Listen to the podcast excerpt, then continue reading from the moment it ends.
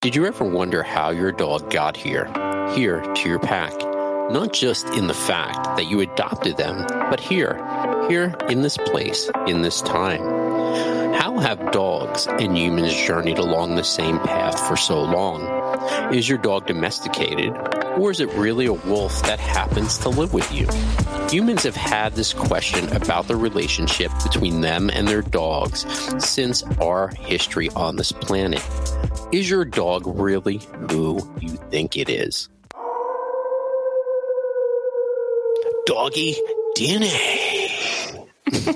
All right. So I guess we're talking about dogs today.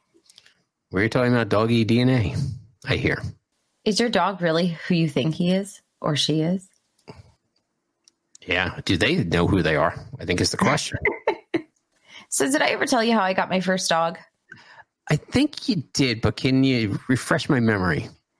So, when I was five, Santa likes to bring dogs to this family apparently, and uh, he um, he brought me a Yorkshire Terrier. And when I woke up, I wanted a dog so bad, and uh, my parents kept saying no, no, no, no, no. So Santa came through, and he, you know, I remember waking up on Christmas morning, and there was a dog licking my face. That was how I woke up. The dog woke me up, and um, what's really funny is that that dog actually died that week.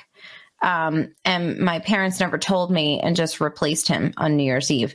So they replaced they replaced the dog and uh, the new dog, which to me was the old dog until I was twenty something years old, and they finally told me um, the dog got hit by a car when um, about five years later. So um, and that was probably I don't know. That experience for me has me so traumatized. You know, it was like this really exciting thing. This dog was so good. We'd play all the time. We'd go for walks. He was this great dog. You know, he was really like just just exactly what a child needed, you know? And um his personality was perfect. And the gardeners left the gate open and uh, they left and then he was chasing a squirrel into the street and he got hit by a bus. So I uh, right in front of our house, and it was just a really rough experience. But it, it really devastated me, and and I feel so protective over my dogs now, and mm-hmm. so worried all the time because like I just love them so much, and I want them to live forever, you know. And I, mm-hmm. I just, but I that was how I got my first dog, and I thought it was pretty funny that the dog actually died that week, even though that's not funny, but no, no. he did. Um, and then they just replaced him. Yeah, I, you know, for for for me, I don't actually ever remember not having dogs. I remember there always being dogs there as part of our family.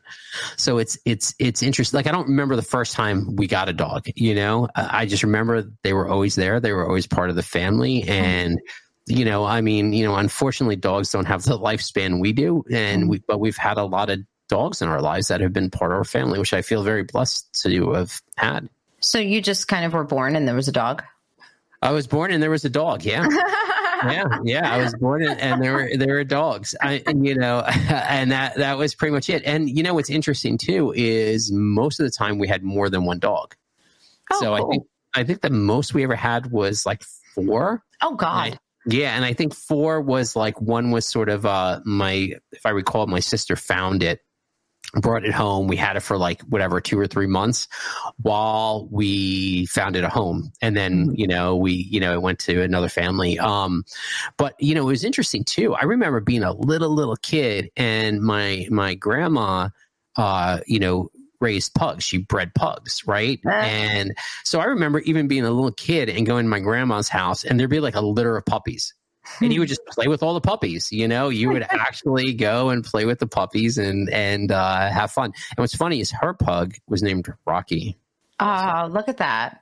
So, so that at least gets kids to want to come visit their grandparents, right? Yeah, I've got a litter of puppies. You want to come? yeah, you want to come? And we used to play with these puppies. I think I think she was using us probably as babysitters to keep them out of our hair. You know, like oh, go play with the puppies for three hours, keep them busy, wear them out.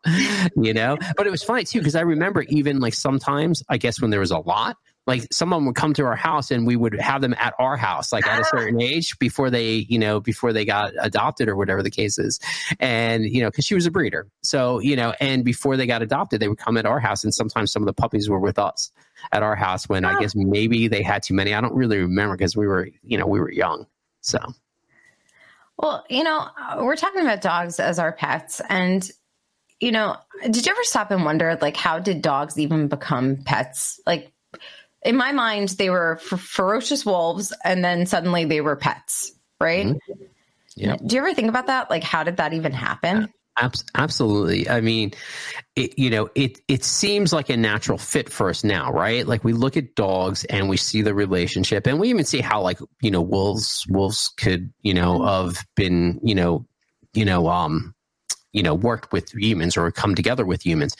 And you know uh, there's so many interesting studies and so much science behind it. Dogs were the first species that humans domesticated. And it's pretty clear that the ancestors were a wolf. Um, not necessarily the same types of wolves we see now living in North America or areas of Europe, but maybe in a wolf that is now extinct the consensus seems to be now that as humans settled in one place or another for even short periods of time, um, they created trash piles. Um, you know, they would um, throw the bones and things that they hides that they were not eating or using, and that the wolves would come around and start to um, eat that stuff. I mean, they would be um, working as scavengers, and it turns out that one of the theories is as people threw stuff out, those wolves who were less frightened, more willing to be near people, got first dibs on the best stuff that got thrown out. And over time, uh, it seems as if they became more and more comfortable being in close proximity to people. Um, there was a famous experiment done in Russia where they actually took um, fur foxes and specifically bred them to be tame, um, to be more comfortable with people. And they found over six, seven, eight generations that um, foxes who were, um, you know, either shy or potentially vicious became quite friendly and they'd start to approach people and even solicit petting and contact. What's interesting also is as a part of what seems to happen, um, what's sometimes called the domestication syndrome, is that we saw the color patterns on those foxes started to change. Instead of being a single color, we started to see those piebald, blotchy markings, um, something that you would see sort of like on a beagle um, or on a pinto horse.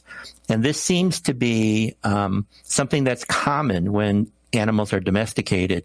And they also started to see their ears change. Um, they became floppy instead of the pricky pointed ears of a fox. The ears started to flop over. And we also saw that they began to become more fecund, more fertile. They they bred more easily. They bred more often. Vixen usually, the female fox usually come into heat once a year. Some of these domesticated foxes started to become uh, the, the vixen would come into heat a couple times a year. And so when we think about domestication, there's several things that are pretty typical related to animals as they become domesticated. They become more comfortable near people. Um, it's not the same as just simply being tame. Tame, you can take a wild animal and tame them so they're more comfortable around people, something you might do with a raccoon or another wild animal. But this is something that changes the genetics so that they're actually become more comfortable um, and that it's inbred to them now. We also see that they become more fertile. Um, they they're easier to breed. They have more young. They breed more frequently, and they tend to actually be less selective in how they're bred, which is important because um, if you're going to then later selectively breed for particular traits, you want to ensure that you can pick who's going to be the mother, who's going to be the father, so you can uh, focus on the traits that you want, um, whether it's speed, um, size, um, and all a, a, wide variety of, of other traits. And then we also find that um, they tend to, to show what we call neoteny. They they maintain juvenile characteristics farther into life. Um, fox uh, and wolves, for example, um, they become uh, during a there's a critical period when they are bonding with the members of their pack, but it's relatively short. But what we see with dogs, for example, um, there's a critical period for socialization to about 16 weeks. Um, and this is when it's really important to get a dog used to being around people and being around other dogs. And from that, what we see is um, there were probably some mutations that happened, and people, um, as humans at that time, decided to kind of keep those, and in particular, try to breed them.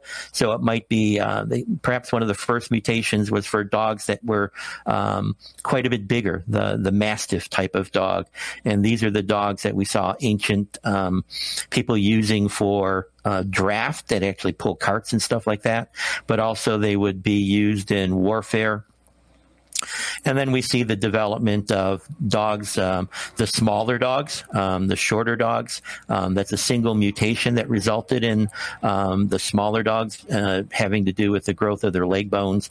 And obviously, as we, we look at dogs, um, they are probably the most diverse mammalian species on the planet because you see something from the size of a Chihuahua to the size of a Great Dane or an Irish Wolfhound. I mean, it's just dramatic.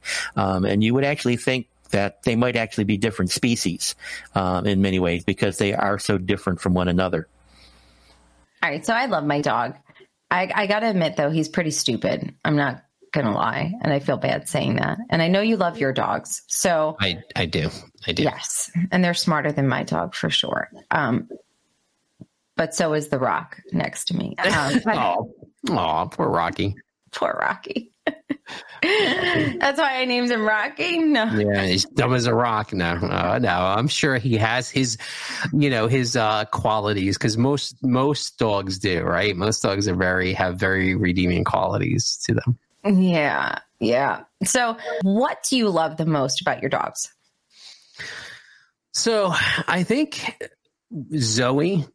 Uh, honestly, I've had a lot of dogs. Like, I do not uh, like I'm a dog person. My family is dog people. I believe if you're a dog person, most people come from dog people. That's how you become a dog person, right? You know, they, it's, you know, and Z- Zoe, you know, and I, I'm sorry, Captain, but Zoe is probably my favorite dog I've ever had. And I had one dog, Winston, that lived for 21 years, right?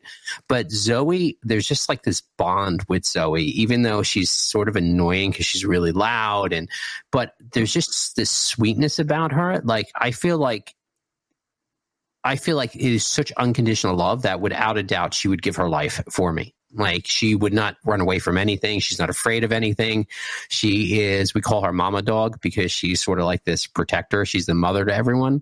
Mm-hmm. And that's probably the thing I love about her the most is not that, you know, but it's like her, she st- like she stares into your eyes like she wants to mm-hmm. talk to you so bad and i feel like this is really deep bond with zoe and captain is probably the cuddliest dog i've ever had and the most affectionate dog like he is always leaning on someone he's always giving someone kisses he's always in someone's lap he's you know he so he's just so affectionate and he just loves his people. You know, he loves me. Mm-hmm. He loves the girls. He loves Dawn. He loves James, Zach, Kira. Like he loves everyone. You know, he's just like a little. You know, we. It's funny because Zoe, we we do this thing where we do a group hug, and mm-hmm. Zoe, we call her. She's the angry pickle because she always like, she always like is like but she wants you to hug her, right?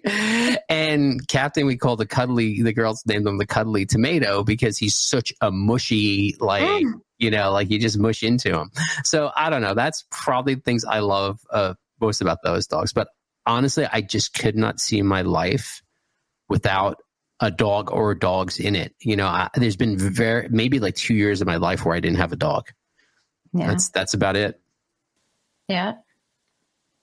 Well, like I said, Rocky's not the smartest dog I've ever had, but he's got some qualities. Um, he's, you know, he's um, so we got him, and I know we're going to talk about you know where we get our dogs um, in a, in a few minutes, but we we got him from Santa. You know, you don't know what you're going to get no matter where you go, right? But mm-hmm. when we when when Santa first brought Rocky, he was uh, very mellow, very um, mm-hmm.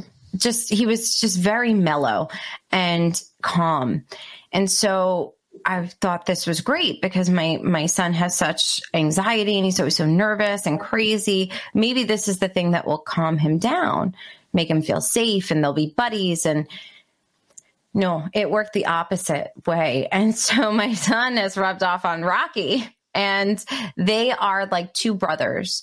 And they, I mean, and when I tell you, they're it's playmates. like they're, they're playmates. Yes, yeah. they are constantly fighting like children. You know, like mm-hmm. oh, get off me, Rocky, and then Rocky wants attention, and then Michael wants to play with him, but he doesn't want to play with Michael, and it's just like oh my gosh, the 2 mm-hmm. of you, you know, this is what it must feel like to have two children because the two of them just drive each other crazy. But then at night, they're like sleeping together and they love mm-hmm. each other. So, mm-hmm. you know, it, he's got a very playful, uh, crazy personality. He's weird in that he's not food motivated. So that's difficult for me um, to work with because I am trying to train a dog that has no motivation at all.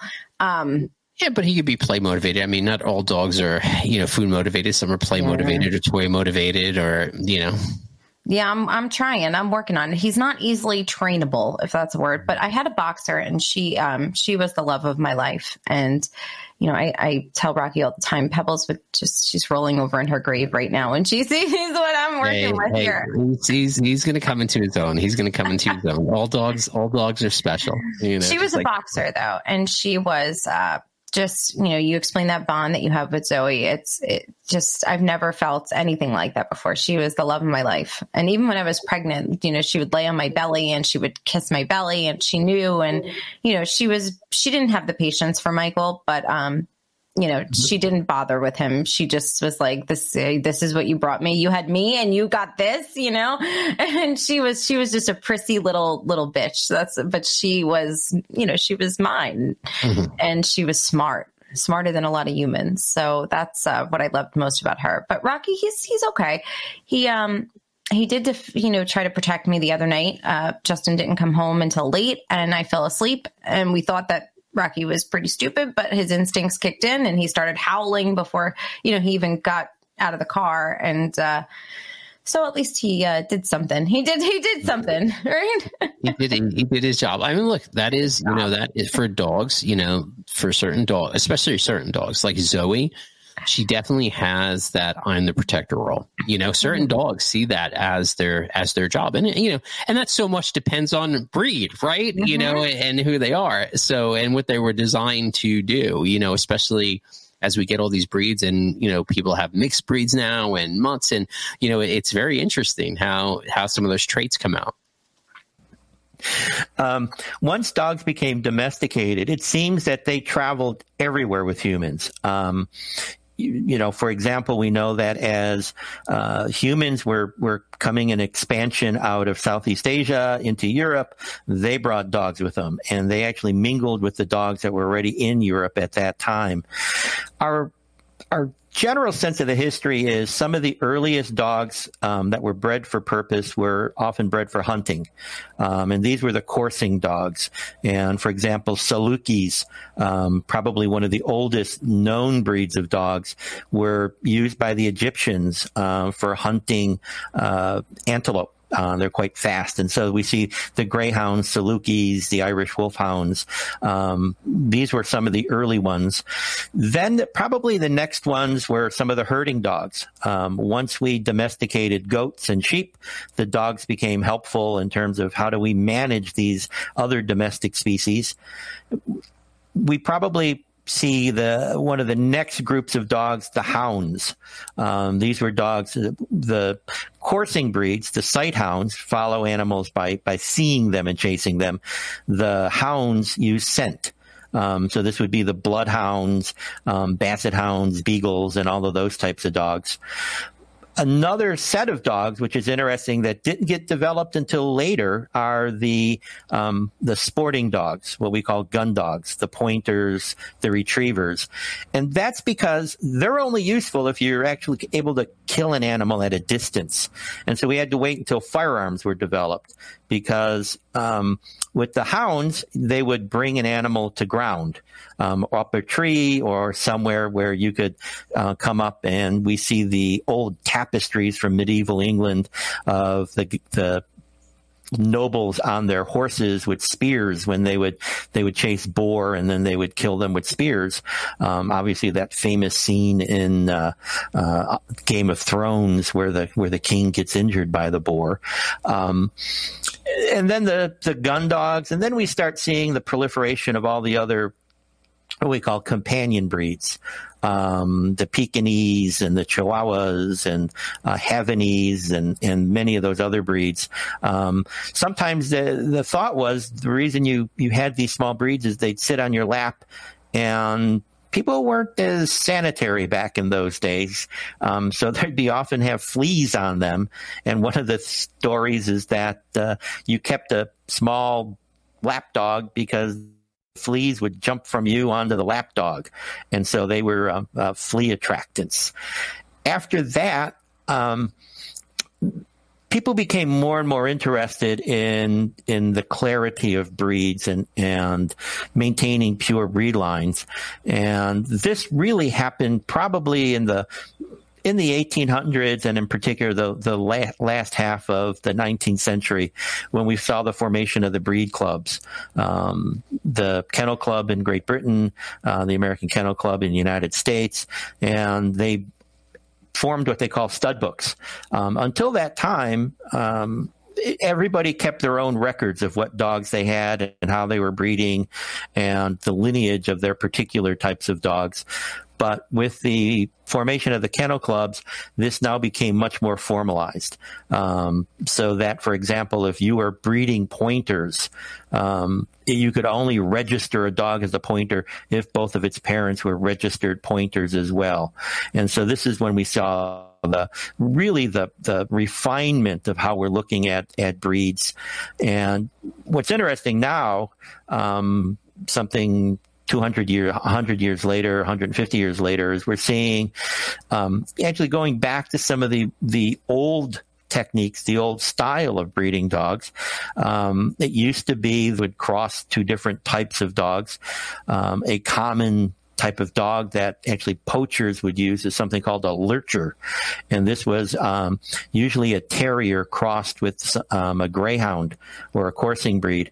And poachers would use them because they were quick and silent and they would be able to, to chase down hare, um, another game, and kill it without um, without the noble needing or the gamekeepers on that estate or that property. So poachers were using them.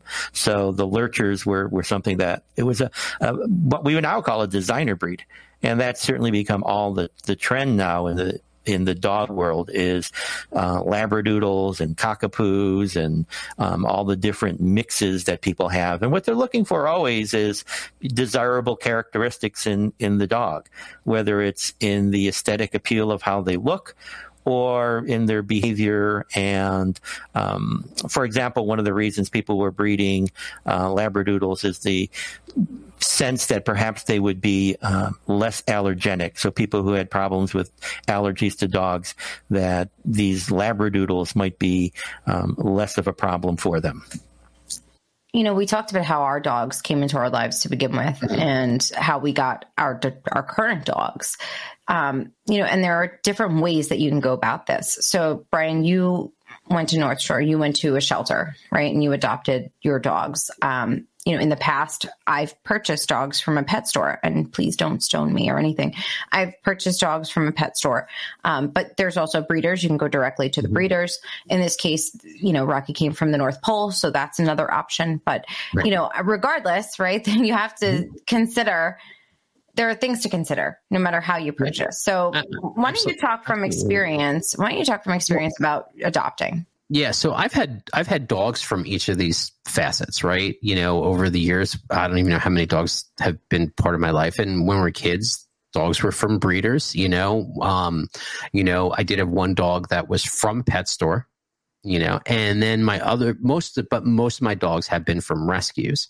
Um, so uh, you know, I mean, I think the in my opinion, and we could start with sort of the the breeders. You know, I, I think the pro about you know the pros and cons for it coming from a breeder. The pro really is you know exactly what the dog is Mm-hmm. right or it should be you know it's Right. it should be well documented these are the parents this is how it was sired or whatever the case is you know and the this is the lineage of the dog if it's an akc you know um registered dog or whatever the case is is the parent you know so you have the whole lineage of the dog you actually know the parents or know the temperament of the parents. And a lot of times when you you get a dog from a breeder you may even get to meet the parents.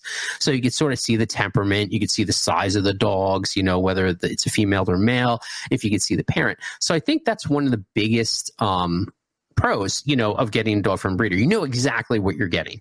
You know if you do your research and you meet the breeder and you you know go with someone that's certified or whatever the case is you know exactly what you're getting. You know that to me is the biggest pro of of going to a breeder and, and getting a dog. My parents, you know, we had an old English sheepdog that was a purebred old English sheepdog when we were kids, you know, so they would often um, get purebred dogs. You know, and a lot of times though, you have to travel pretty far to Yeah. get those dogs. You know, um, but it, it tends to also come at a lower cost than going to a pet store. Not as low as adopting, but it, you know, it's kind of the the step in between. So there's also that cost. But yeah, I'd say mm-hmm. the only con I can really think of is is just travel, finding a breeder. You know, it's Right. probably that process. Mm-hmm. Mm-hmm. A- absolutely, absolutely. And sometimes, actually, sometimes too with breeders, Mhm. you actually have to wait. So sometimes Yeah. breeders are, you know, they know their dog is pregnant and they're putting it out there already. So you may have to wait till the dogs are born, or the, or you know, obviously the dog is eight is, weeks or whatever the time frame is. So there is there is a wait time too. So if Santa's going to bring the dog, unfortunately, sometimes Santa may not be able to get a purebred dog in time, right? If it's for you know an occasion, let's say, if it is for Christmas or you know um, something like that, or you want it for a specific time of year. Maybe you're off during the summer, so Mhm. you know you want to be able to train it or spend more time with your dog or something. Yeah. Um, And what about I- adoption? I, I think the biggest pro for adoption is we've all seen all those studies. There are so many stray dogs out there, and I mean they're dogs. They're not. They're not really feral. You know, they're dogs, right? They're not wild animals. They're dogs. You know, and they have been domesticated um, to some degree, and you know, and I think there are so many out there. The biggest pro is you are actually helping those dogs to stay alive. And by that, I mean like most of them, you know, unfortunately, like if they don't get adopted, if they're in a shelter, they may be in a kill shelter, which you, you know, is horrible.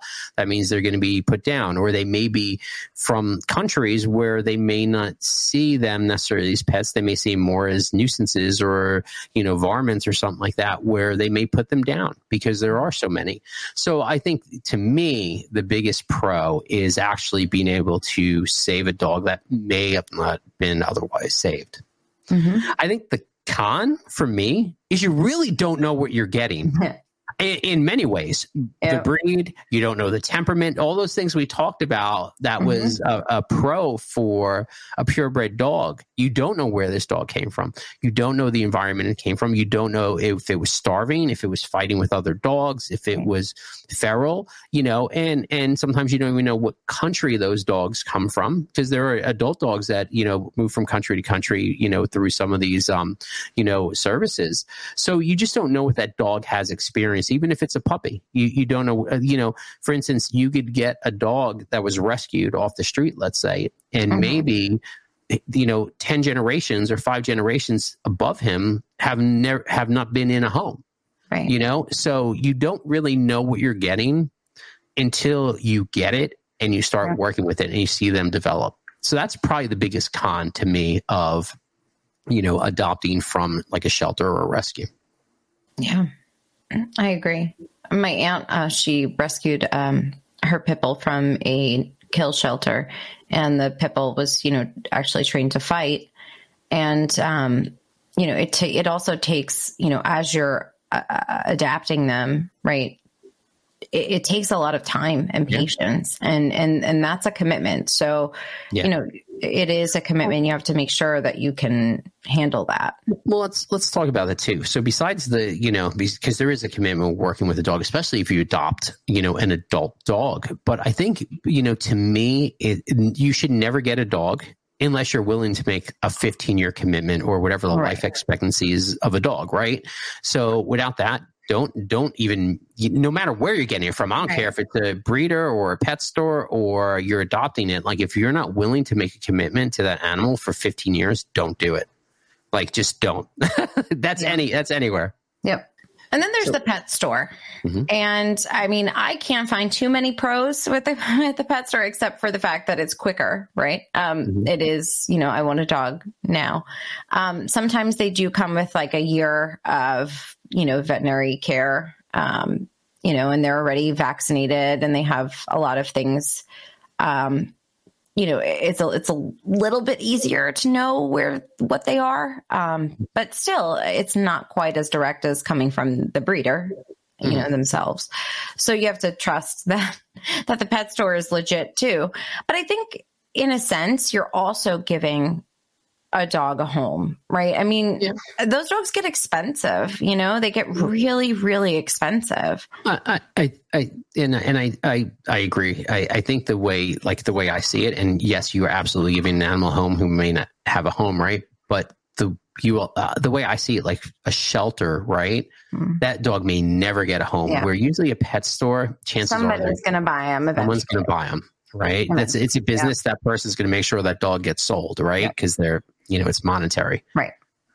Yeah. So, not that you can't get a great dog because I had one dog from a pet store and it was a great dog. You, you know, so it, it's it's it's a living thing. I think is what we have to remember. Right. And you know, as a sentient, you know, a higher sentient being, you know, it it has this right to live. You know, as it, no matter where it comes from. So, I mean, and the cons there are are cost. You know, you know. I mean, sometimes I, I don't know if this plays a role, but sometimes when they're in the the pet stores, they come home with all kinds of coughs and things like that. But that could be anywhere, you know, that could be yeah, in a, shelter, shelter, that could yeah. be anywhere. So, you know, that's kind of just across the board. But do you think one of the things that people see, because, you know, there's a lot of people that are anti pet store, right? Mm-hmm. Anti adopting. Do you think a lot of people think because, and, and I'm not saying they are, but every dog in a pet store is from a puppy mill and it supports puppy mills. Do you think that's why a lot of people think pet stores are you know not legit well, or not a good way to adopt not just that it's it's a, yes that yes and i did i worked in a veterinary office for I don't know, maybe a year. And I remember, you know, the staff, they were just so against pet stores, but yet they had a, you know, a contract with a pet store and they were the vet right. for them. But um that's neither here nor there. But um, you know, one of the things that I also heard a lot was, oh, you're, you know, kind of this concept of like if you were if there were no pet stores you'd be adopting the animals who really need homes instead of just producing more dogs you know like we should mm-hmm. we should help the right. dogs that need homes first that were here you know mm-hmm. that kind of thing well you know it's it's interesting that you say that about vets because when i brought uh you know, Captain when he was a puppy and I brought him into the vet. That's how he goes to one of the uh, vet techs, I guess they are, mm-hmm. is their title. Mm-hmm. She's like, Oh, where'd you get him? I'm like, oh, he's from, you know, this shelter. She likes, she goes, oh, he looks like a, that shelter special. So, like, yeah, which was interesting too, because is, are shelters like that sometimes? I mean, you, you know, it brings up a point. Do shelters get certain, sort of like, okay, here's all the dogs that couldn't get adopted, let's say, right. like these last chance shelters. And, you know, I mean, it, it's interesting that you say that, that the vet tech actually you know what I mean? Like they were talking about like these adopted mm-hmm. dogs from pet stores, but it seems like they have some opinions on, you know, even animals maybe from shelters is I guess is my point. Yeah, well, everybody's so, got an opinion about something. Yeah. So uh, ultimately, like you were talking about, you know, you, you just have to kind of, no matter where you're getting this dog from, it comes with certain considerations. So, yeah. so the number one question that I would have you ask is what changes am I willing to make in my life to accommodate the dog? What? Doesn't the dog just come and join our family? No, you have to think about what are the different things you're willing to do. So a dog is not going to be the one that takes you on walks. You have to take the dog on walks. If you're a little bit more of a couch potato, find a dog that's more of a lap dog or that doesn't need as much of outdoor exercise in the walk, maybe a smaller breed. Or if you're a marathon runner, and you are active all the time and you travel a lot, maybe you need to have a breed that can run with you on trails or run with you on concrete. And that's a different kind of breed and a different kind of dog that you need to make those considerations about to see what really matches you.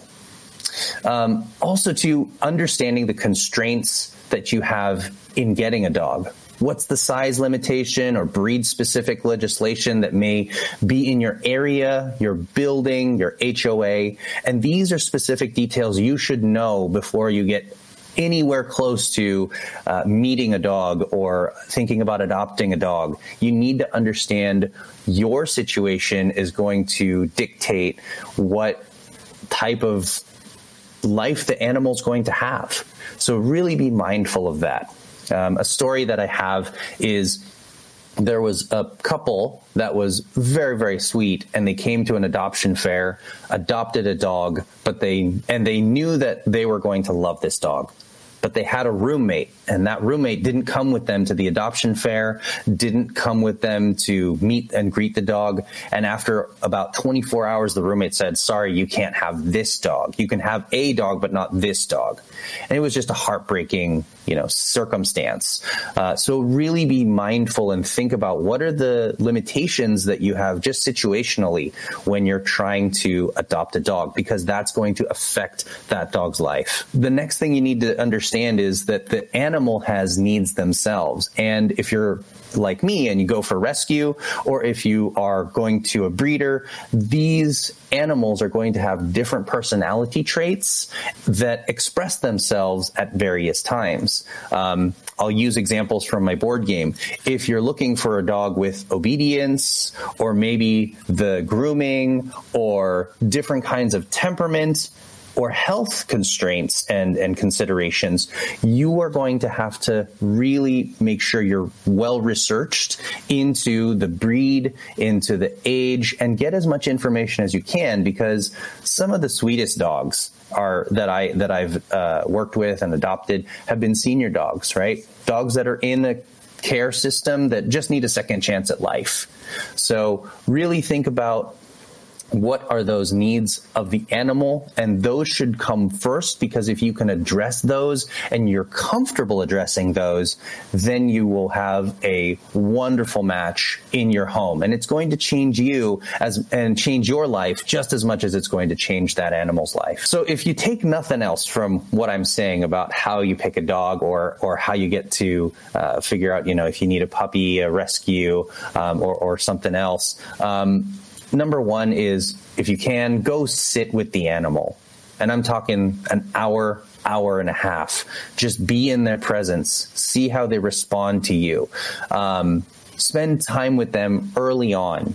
Speak to the foster agency or the breeder to understand what personality traits they might already know about. Maybe it's a health thing like a food allergy or a health thing like, hey, they need a lot of running around and exercise.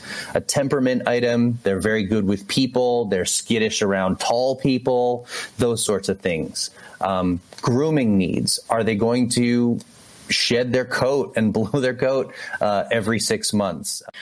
Okay, so speaking of breeds, as we mentioned earlier, we did DNA test our dogs and we used the Embark DNA kit to do that. So just a little swab in their mouth.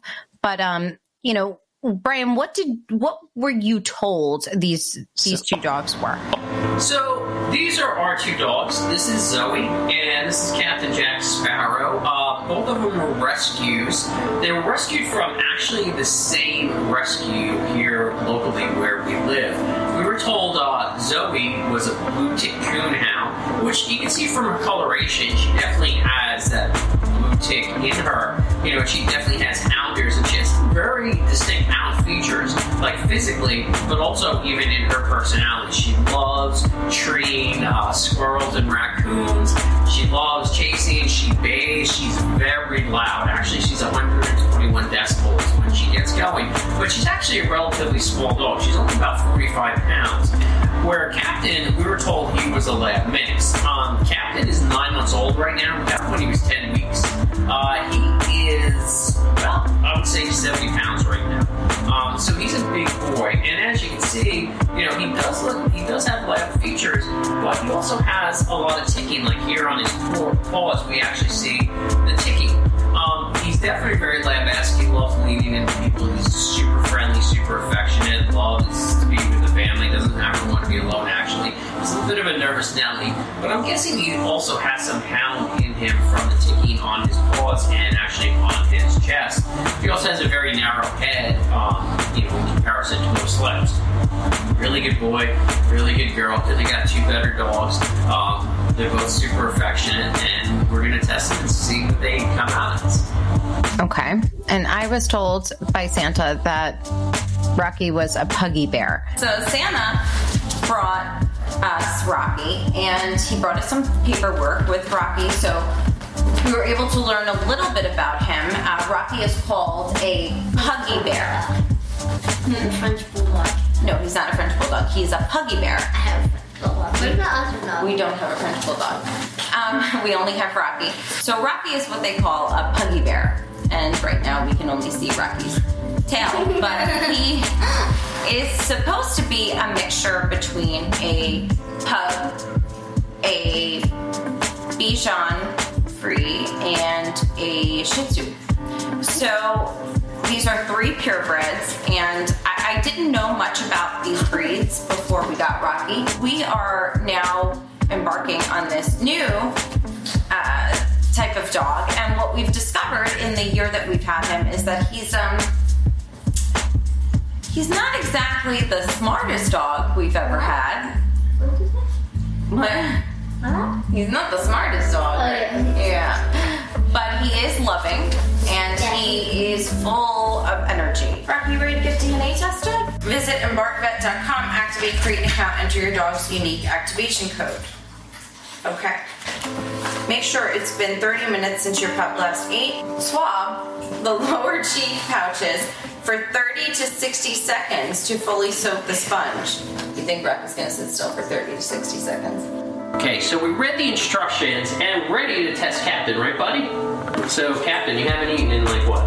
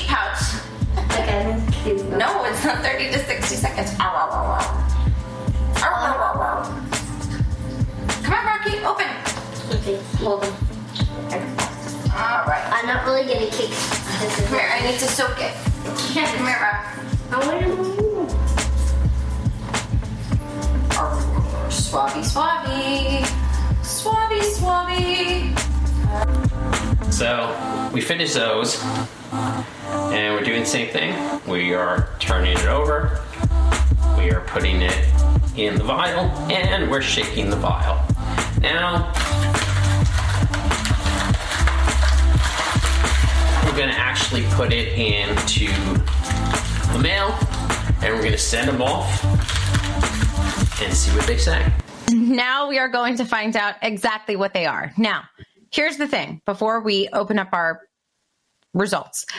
I was under the impression that Santa lied, right? And I did not feel, and I joke around about, you know, lions and meerkats and whatever, but I did not see Rocky as these three breeds. Okay. And I was, I was kind of thinking he looked a little bit more like a terrier. There were some terriers that I had seen pictures of that he really resembles. Mm-hmm. So, and his personality, you know, we talked about some of those, you know, personality traits just, just there with Alex, you know, think about, I, I think about his personality. It just did not fit what the, you know, personality was for these dogs, in my opinion. Right, And so I was almost 100% certain that Rocky was going to be something other than he was. So, want to find out? Yes, find out.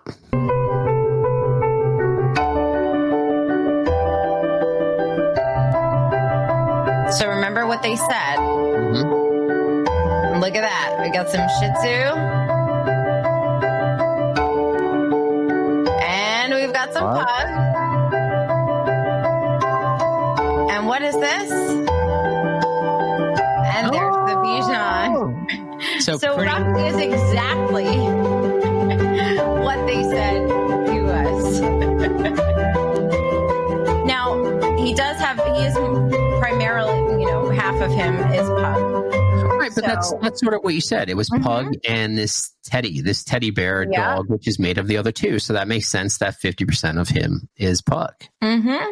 Where's the similar? Uh, come on, dogs like mine. Here we go. They do look like terriers. All right, so That's just that's just AI. So you know that's just AI that's matching up their photos. Right, but when you look at the percentage, right, he's eighty-seven percent like They mine. A score of hundred percent means they share the exact same breed mix, right? Uh huh. So these are pretty high. I mean, eighty-seven percent. But this dog right here, Bruce, has Rocky smile. So that's the Shih Tzu. You could see the sh- the Shih Tzu smile, and then right there, that face, that's the Rocky face. So you know, it made me feel like, okay, I wasn't lied to uh, when I started seeing some of these other results and I could see certain traits in dogs that were similar.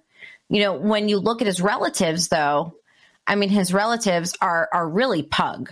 I, I mean, they they're all Yeah. pug. Well, that, that could be the people that also tested, right? So it's Uh-huh. sort of hard to say because you don't know who's testing what. Right. You know, Exactly. I mean, most of them are pug like, but when I saw the relatives, I start and the you know similar dogs, I started to feel a little bit better. I saw the stands, you know, and like they have very similar traits when they're sitting and and standing and smiling. That smile, though, is a face only a mother could love. I swear, it's just it's just creepy. But yes, so Rocky is exactly what I thought he was. Or well, I'm sorry, not what I thought he was. What he said he was, right? Mhm. Now, Brian. I'm I'm ready. So we're gonna look at Zoe first. Okay. Look at Zoe first.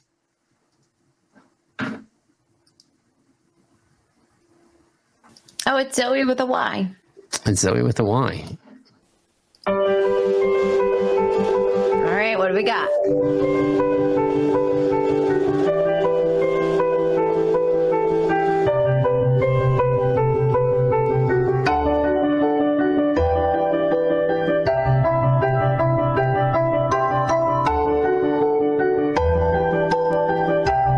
Okay, so we knew she was a coonhound, an English coonhound, Mm-hmm.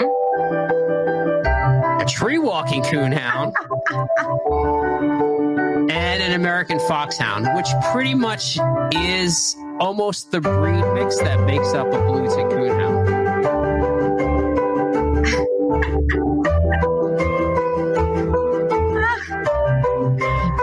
Those damn tree walkers, Brian. Those damn tree walking coonhounds. Yeah. So I mean that is pretty much you know those those hound mixes, the foxhound and coonhound are pretty much what makes a blue tick coonhound. There's also like um a blue something I forgot what it is. It's a French dog. We'll put it we'll put it in the you know in the lower uh in the bottom of here and tell you what it is.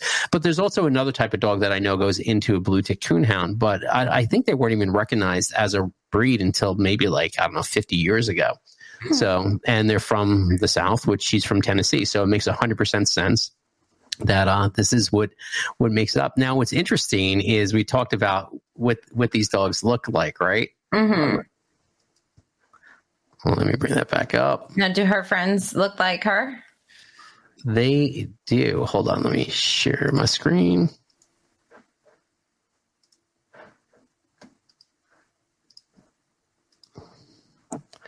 So, Zoe's relatives.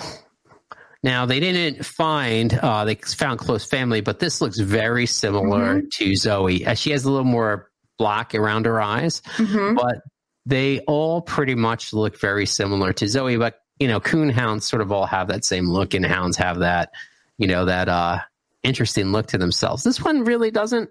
Mm. Um, neither does this one. That one looks facially like Zoe. You know, but they all look pretty similar. But she didn't have, um, you know, they had close family. So like a human's first cousin. So this dog looks very similar to the way Zoe looks. Now, Captain, on the other hand, was more interesting.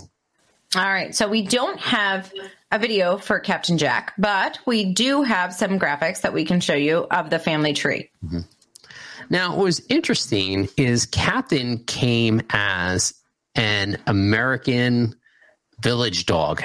What does that mean, right? What An does- what does that American mean? village dog. What does that is mean? that? Yeah, what is that? And So, why didn't you use Captain's full name? That's just wrong. uh, well, because we just call him Cap or Captain. I don't know. We didn't. We didn't put Captain Jack Sparrow in there, or maybe I don't know. Maybe we put it as his middle name in here. But what was interesting now, Captain came back as a rat terrier, which there's no way this dog is about seventy pounds at ten months. Um, that rat terrier even comes in there, but obviously he has some DNA in common with it. A Danish Swedish farm dog, which he does sort of look like, right? If I'm just going to pop it open, he has very similar ears, but his face doesn't really look like this at all. And these are smaller dogs. Wait, go to the rat terrier. Sure. Yeah, he looks no. nothing like that. Okay, I, I don't know. Maybe the eyes. I don't know. Like, Uh, yeah, not even. Uh, it. it's can- crazy. And then German Shepherd. Most people know what a German Shepherd looks yeah, like, no, so I'm not going to. not. I'm not going to, you know, do this. Now, uh, you know, click on this. But what was interesting is he came back as an American village dog. So what is that? An American village dog is basically a mutt from, you know, uh, you know, the Caribbean. Now, what was interesting is when we did some research and we knew he was from Turks and Caicos, we didn't know what a pot cake was. But basically, he is a pot cake dog, which this confirmed he's a pot cake dog. They're basically mutts from around, you know, the Caribbean, like the Bahamas. He's from Turks and Caicos. And basically he's just he's just a mutt. So they this was the closest thing they could find with him of these breeds. Now, like I said, he looks like a giant he looks like a lab. You know, he he's the size of a lab physically. Um, you know, he's about 70 pounds and he's uh, you know, 10 months old. But but yeah, he's just he's just a giant mutt. We learned he was just a giant mutt, but it did confirm he's a pot cake, which is what we assumed after we started doing some research after we adopted him, you know, and uh, we realized he was from Turks and Caicos. He probably was this pot cake. And when we look at pot cakes, I don't know if I could pull up his picture here. Now it won't let me pull up his picture. But what was interesting too is you see here, they have him at mm. 48 pounds. Uh-uh. He, he, he was 48 pounds when he was like five months old. You know? I love the wolfiness statistic. How much wolfiness do your does your so dog all have? dogs have it's interesting because all dogs have wolfiness in embark which is sort of cool because basically what it shows is most dogs are under 1% um, you know and occasionally they're from 2 to 4% and very rarely and and it, i guess it just means how much wolf is still in them Right. you know is really what it comes down to so but captain basically is a pot cake dog he's obviously a lot bigger than this um, and he's just getting bigger i'm guessing he's going to top out around 90 pounds when he's a year maybe 80 we'll see but he thank goodness he's a giant snuggly he's a super snuggly He's super snuggly. yeah, and he is. He is. He's a big. That's what my daughter wanted me to put in there. so he's a super. Although, Brian, I wouldn't be surprised with your typos. I just figured it Yeah. was you. yeah, there you go. There you go. He is super snuggly.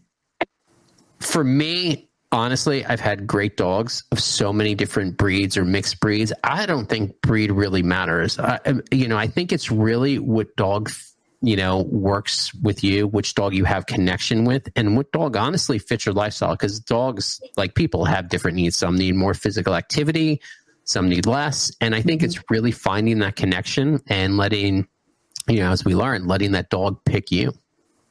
um, dogs they you know with the short lives they teach us to be present they teach us to appreciate um, to appreciate every moment you know and I know it sounds like hackneyed and everything, but to, to stop and smell the roses and, and then maybe pee on them. Um, but like, God, dogs are just, ah, I don't even know how to explain this. They they enrich every aspect of our lives. Um, I can't think of a time that I, I have a, a, new puppy now who's sleeping under me and will probably snore soon. Um, I that dog has helped me through quarantine because my my dog that passed uh, wasn't wasn't cuddly anymore. Uh, he helped me through losing that that dog. He has helped me through so many things, and I've only had him about a, a year and you know three months or something. Um, the emotional support, the just being a goofball uh, when when you know you're you're depressed and everything is just so serious in your life. I have a video last week. I was sitting there eating breakfast and stressing and trying to you know get work done while I'm inhaling my oatmeal, and I look over and my dog is licking the wall. No, no reason in particular. Uh, just I guess the wall was there and it needed to be licked. Um, but he makes me laugh. Um, they they help us get out and get exercise and uh, you know enjoy that time in nature and and get out of our houses and get out of our heads. Um, just spending time with with your own dog, with another dog, plug for volunteering with a rescue. Um, it, it, just completely changes your life. It there's so many uh, medical benefits to it, from health to mental health. Um, but it really, it just life is better with a dog.